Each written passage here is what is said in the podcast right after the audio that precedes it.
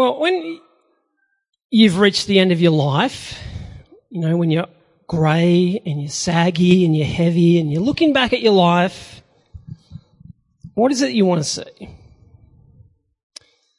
Don't you want to see something meaningful? Don't you want to see that your life was an adventure, that it was wild, that it was fun, that actually had meaning to your life? But to be honest, when you look around, most people don't really live for anything because nothing actually much happens. You know, you wake up, you go to work, you do your work, you come home, you eat, you watch something on your phone, your TV, your iPad, you go to sleep, and you wake up and you go to work and you do your work and then you come home and it's just, there's no adventure, there's no deeper purpose. You're not really living for anything. And so sometimes when we look at our lives and we try to find a meaning or a purpose, it can be hard to see one. We're born, we grow up, we grow old, we die. And then the next generation does the same thing, and there doesn't really seem to be any more meaning to life than there seems to be waves on a shore. Each one just replaces the next one. I mean, even the Bible teaches this. In the Old Testament book of Ecclesiastes, it begins with these words. It says, meaningless, meaningless, utterly meaningless, everything is meaningless. What does man gain from his toil, which he toils under the sun? Generations come, generations go, but the earth remains forever. The sun rises, the sun sets, it goes back to where it rises, the wind blows to the south, to the north, and round and round it goes, returning to its course. All streams flow into the sea, but the sea's never full.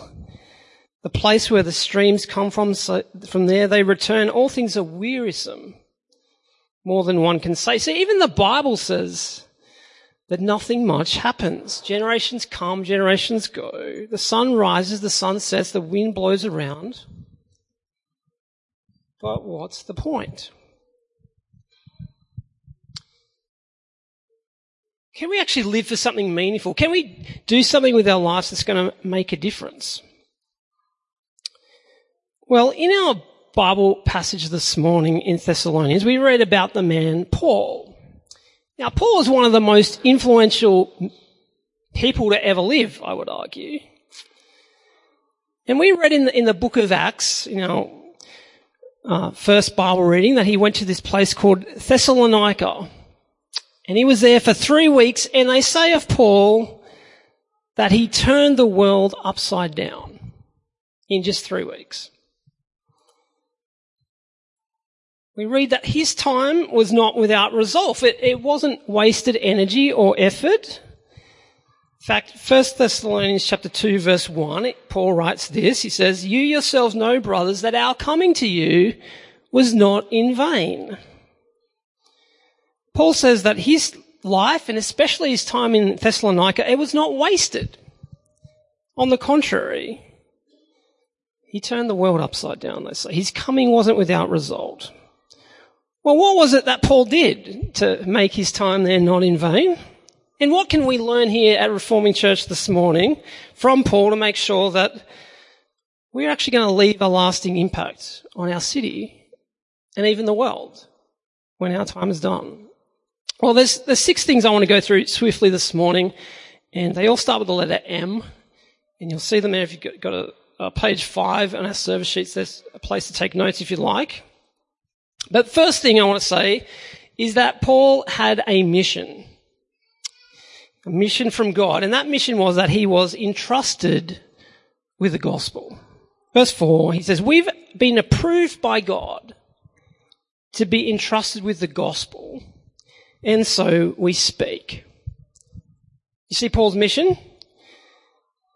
He says, We've been trusted with the gospel, so we speak. Paul's mission was the gospel. He'd been entrusted with it. He'd been specifically tasked with speaking the gospel, and that's what he did when he was in Thessalonica. Look at it, verse 2. It says, though we'd already suffered and been treated shamefully in Philippi, as you know, we had boldness in God to declare to you the gospel of God in the midst, midst of much conflict. You see, the reason that Paul's time wasn't in vain, but rather it was meaningful and it was effective was because he, along with Silas and Timothy, was bold. He spoke the gospel. Even though it meant that he suffered, he spoke the gospel. His time wasn't without hostility, but it also wasn't without result or without effect. And if we want to uh, see Bendigo, if we want to see the city come to know Jesus, I put it to you that we too need to be bold. We need to speak the gospel. Do you want to see your friends and people who don't know Jesus, your friends, your family, your co-workers, your neighbours, do you want to see them come to know Jesus? Well, here's how you can have no results in terms of that happening. Here's how you can make sure that doesn't happen. Don't speak to them about Jesus. That's a way to be totally ineffective. Just don't talk them, to them about Jesus. That's how you can have no effect. But Paul says the gospel is a message and it has to be spoken. There's a well-known quote that's attributed to a guy, uh, St. Francis of Assisi. I don't know if he actually said this, but it's been attributed to him. It says, preach the gospel, use words if necessary. Well, I want to say to you, words are necessary to speaking the gospel. Speaking the gospel and using words if necessary is like saying, feed the poor and use food if necessary. Words are necessary to, to share the gospel. And Paul's mission is that he's been entrusted with the gospel, so he speaks. If we want to have no result for God's kingdom, then we won't speak. But if we want to actually make a difference, if we want to see people come to know Jesus, we need to speak to them. Which brings us to my second M, which is the message. If the gospel is a message that we need to speak to people, what is that message? What's the message that Paul declared to the Thessalonians? Well, in our first Bible reading in Acts 17, we saw that Paul reasoned from the scriptures showing them that, that the Christ had to, it was necessary for the Christ to suffer and to rise from the dead. Or if you flick back to chapter 1, just a couple of verses, um, in 1 Thessalonians, he says this, verse 19, they themselves report concerning us the kind of reception we had among you how they, you turn to God from idols to serve the living and true God and to wait for his son from heaven whom he raised from the dead, Jesus, who delivers us from the wrath to come. This gospel message is a message all about what Jesus has done. It's not about what we do to get right with God. It's about Jesus. About God's Son who, who died and who rose again and now he delivers us from God's coming wrath, it says there, 1 Thessalonians 1 verse 10. God's word says that there is a true and living God who is wrathful. He's angry at us for our idolatry. He's angry at us for worshipping and serving things that aren't Him. And only Jesus' death and resurrection rescues us from that wrath, from that anger. That's the message that Paul spoke. That's the message that turned the world upside down. And that's the message that we're entrusted to sharing as Christians. But I have to say, and you probably feel this, that message seems pretty offensive. I can see how that message would upset a lot of people. It's not a particularly inclusive message. What do we do if the, the message is unpopular? I mean, can't we just kind of go soft on some parts of that message? People don't want to hear about God's wrath. God's love, sure, people want to hear about God's love, but God's wrath? The, the problem is you can't really understand or make sense of God's love unless you understand God's other attributes. If you don't understand God's wrath or His holiness or His justice, you will never understand God's love. God's love shown to us in Jesus dying on the cross won't make sense to you unless you understand why He had to die.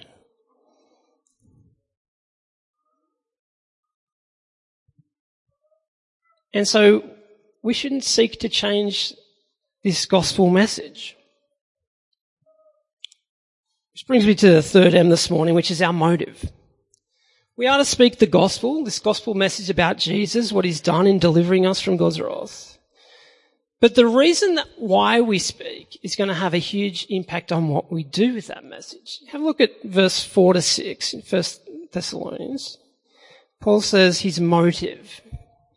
He says, just as we've been approved by God to be entrusted with the gospel, so we speak not to please man, but to please God who tests our hearts. For we never came with words of flattery, as you know, nor the pretext for greed, God is witness, nor did we seek glory from people, whether from you or from others, though we could have made demands as apostles of Christ. Paul was entrusted with this gospel message, and the reason that he speaks is not to please people. If I'm being honest, I like being liked. I think we all do. We want people to like us. But if we're really going to make a difference in the world and not waste our lives, if we're really going to have lives that count for something, we can't just live in a way that seeks to be liked by people. See, our temptation is to think if, if I'm liked by lots of people, I'll have lots of influence. And therefore, I'm going to achieve lots. But that's not how Paul operated here. Paul didn't operate like that, and Paul's one of the most influential people who ever lived. Paul says his motive, and it should be our motive too, was to please God, not men. He says he didn't seek glory from people, either from the church or from others. You see, it's not just that we shouldn't seek to please the world, but the church, that's fine. As though we stop living to please non-Christians and we just start living to please Christians. Now, Paul says he didn't seek to please anyone but God. And I wonder, what, what audience is it that you're trying to please? Who is it that you're trying to impress? Do you get frustrated when people don't like that social media post you made? Why is that? I mean, who is it that you're trying to please?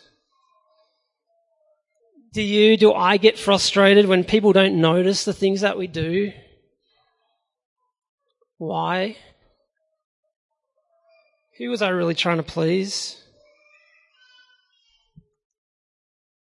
Paul says God is the one whose opinion really counts. And so he says we don't use flattery to get people to like us. We don't do things out of greed to get ahead. We don't change the gospel message to something that people will like more if we really love people, we, we won't just pander to them and seek to please them. And our motive is going to affect our method. Fourth thing, our method is, is not just sharing the gospel, but sharing our lives as well. Verse 7, he says, We were gentle among you, like a nursing mother taking care of her own children. So being affectionately desirous of you, we were ready to share with you not only the gospel, but our own selves, because you had become so very dear to us. Now, I said before that our message is about Jesus rescuing us from God's wrath, delivering us from God's wrath. Now, we need to share that message. But Paul says here, we, need to be gentle with people as we do that. the, the message is important. We have to speak it, but we need to speak the gospel in a, in a way that's gentle with people. Not just the message, not just what we share, but the way we share it is important. Paul says he had a genuine affection for people that he was sharing the message with. He cared for them. And because he cared for the people he was sharing the gospel with, he shared more than just the gospel. He shared his life with them. I wonder, do we here at church care about people? Really? Like truly, deeply? Someone new walks through our, our church doors. Do we, do we care enough to make an effort to get to know them? Not just on a Sunday morning, but in our lives. What about the people across the fence from you? Or across the street? Or the people at work? Your extended family? Do we care about people? And do we care about them enough to share the gospel, but not just the gospel, but our lives? What, what do you think? I know I think, you know, my life is pretty busy. I don't really have time for, for people. Sharing my life takes time and effort and emotional energy, and I just don't really want that level of commitment. It's easy to feel like that. It's also easy to have no gospel impact on people. If we're people who know Jesus' rescue of us, then that truth ought not just rescue us, it ought to transform us to be people who want to show this love to other people. We want to hold out the gospel. And gospel impact happens not just as we share the gospel with gentleness with people, but as we share our lives with them. Because people aren't just studying the content of what we say.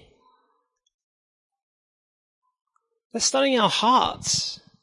They're studying our affections, even if they don't articulate that or can't articulate that. And they might not even realize that's what they're doing, but they are. There's a well-known um, New Testament scholar, author, Don Carson. He once said this. He said that if he learnt anything in all his years of teaching, it was that students didn't learn everything that he taught them. What they did learn was the things that he was really passionate about, the things that he got excited about, the kind of things that he emphasized again and again and again. Those were the things that people learned from him. So if that's what people are going to learn from us, if we want them to get the gospel, then we better be excited about the gospel. And our lives ought to communicate that. They won't communicate that we're better people, that we've got our lives together, that, but they'll communicate that we understand grace because we need grace ourselves. And grace is going to help us show gentleness and warmth and genuineness. And let me just throw it out there. I don't think this is something I do well. I'm not good at sharing my life with people. I'm not good at being vulnerable. I spend all my time working with people and I'm a natural introvert. And so when I get downtime, what I want to do is just be by myself. Not only that, I say yes to too many things. And so subsequently, I often find myself overloaded with tasks that I have to get done such that when I finish them, I want to fall in a heap and I don't feel like I have time and energy, emotional energy to truly invest in deeply in people's lives. I wonder if you're like me, if you feel like that. That's something you can be praying for me. Pray for me that I actually would be someone who maybe does less things and invests deeper into relationships with people. That I'd be good at sharing not just the gospel, but I'd be good at sharing my life with people.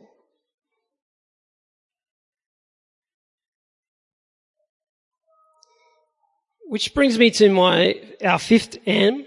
Actually, I might run five and six together for the sake of time. Fifth M, the models that Paul mentions here. He says, verse nine, you remember brothers, our labor and toil, we work night and day that we might not be a burden to any of you while we proclaim to you the gospel of God. You are witnesses in God also how holy and righteous and blameless was our conduct towards you believers. For you know how like a father with his children, we exhorted each one of you and encouraged you and charged you to work, walk in a manner worthy of God who calls you into his own kingdom and glory. See, Paul, Silas, Timothy, they shared not only the gospel but their lives, and because they shared their lives, they were actually models for the Thessalonians to imitate.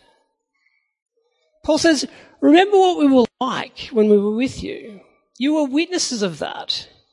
You saw our lives. You saw how we lived. You saw our conduct, how it was righteous and blameless. And as Paul lived out his mission, as Paul shared this gospel message, as he lived not to please others, but to please God, he shared his life and as he did that, he lived as in righteousness. He modeled to the Thessalonians how to live a life that's not in vain. How to live a life that turns the world upside down because he was following the example of Jesus. Paul writes in, in 1 Corinthians chapter 11, he says, Be imitators of me as I imitate Christ. Paul and Silas and Timothy, as they were in Thessalonica, they modeled the Christian life. They also modeled a manner, verse 12, we exhorted and encourage you, charge you to walk in a manner worthy of God, who calls you to his own kingdom and glory. This isn't just for Paul, as though he's some sort of super Christian, or for Silas and for Timothy. It's actually for all Christians. We're all called on to live in a manner worthy of God who calls us. We don't do that in order to be rescued from God's wrath, because we already have been, right?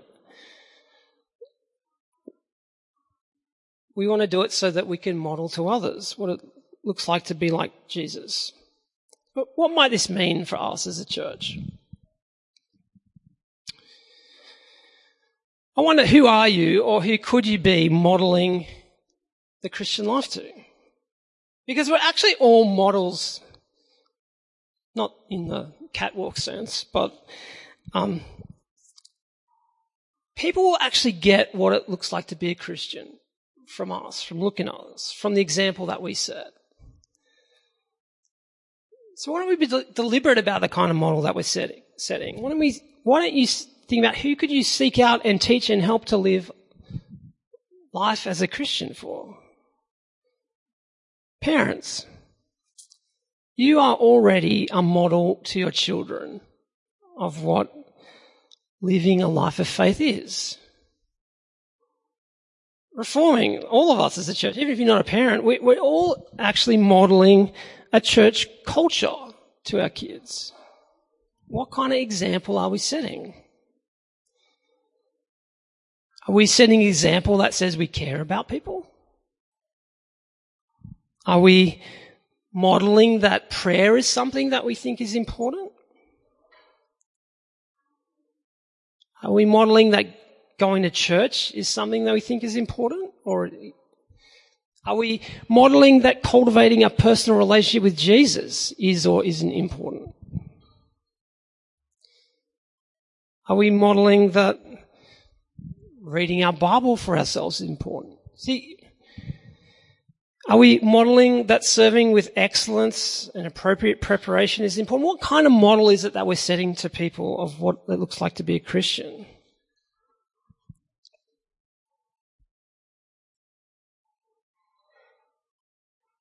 Well, we ought to imitate Paul as the Thessalonians did.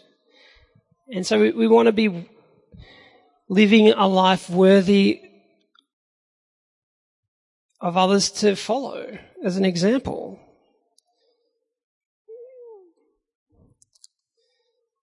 But just to finish up, if we really want to impact our city, if we want to reach Bendigo with the gospel, This is how we're going to do it. People won't just attribute to us as a church what we say, but they'll attribute to us what we're excited about when we speak, about what we think is important, the difference it makes in our lives. And so we want that to be Jesus. We want it to be the gospel. We want it to be the cross. And if we do that, our efforts won't be in vain.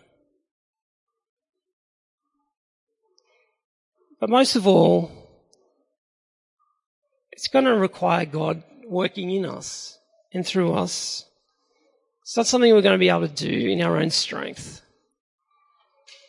We actually need God to transform our hearts, to change us, to make us more like His Son. I pray that we would be a church like that. That we would be a church that has an impact in our city and beyond us to the world.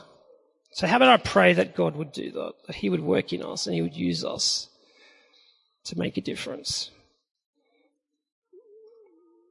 Heavenly Father, thank you for the example that Paul sets. Thank you that you worked in and through him powerfully as he shared the gospel message with boldness. Pray that you would give us boldness to do that. Thank you that you have sent your son to demonstrate your love for us. Thank you that he's rescued us from your wrath. Help us to not just share this message, but help us to share our lives with people, that we would share this message with gentleness with genuine love and care and concern for people. We are sometimes the only picture of what a Christian is to people, and so we pray that you would help us to live lives worthy of the gospel that we would live lives that are compelling, that people would want to know about the hope that we have in the Lord Jesus. We pray for your help to have us do this. We pray it all for the sake of Jesus and his glory. Amen.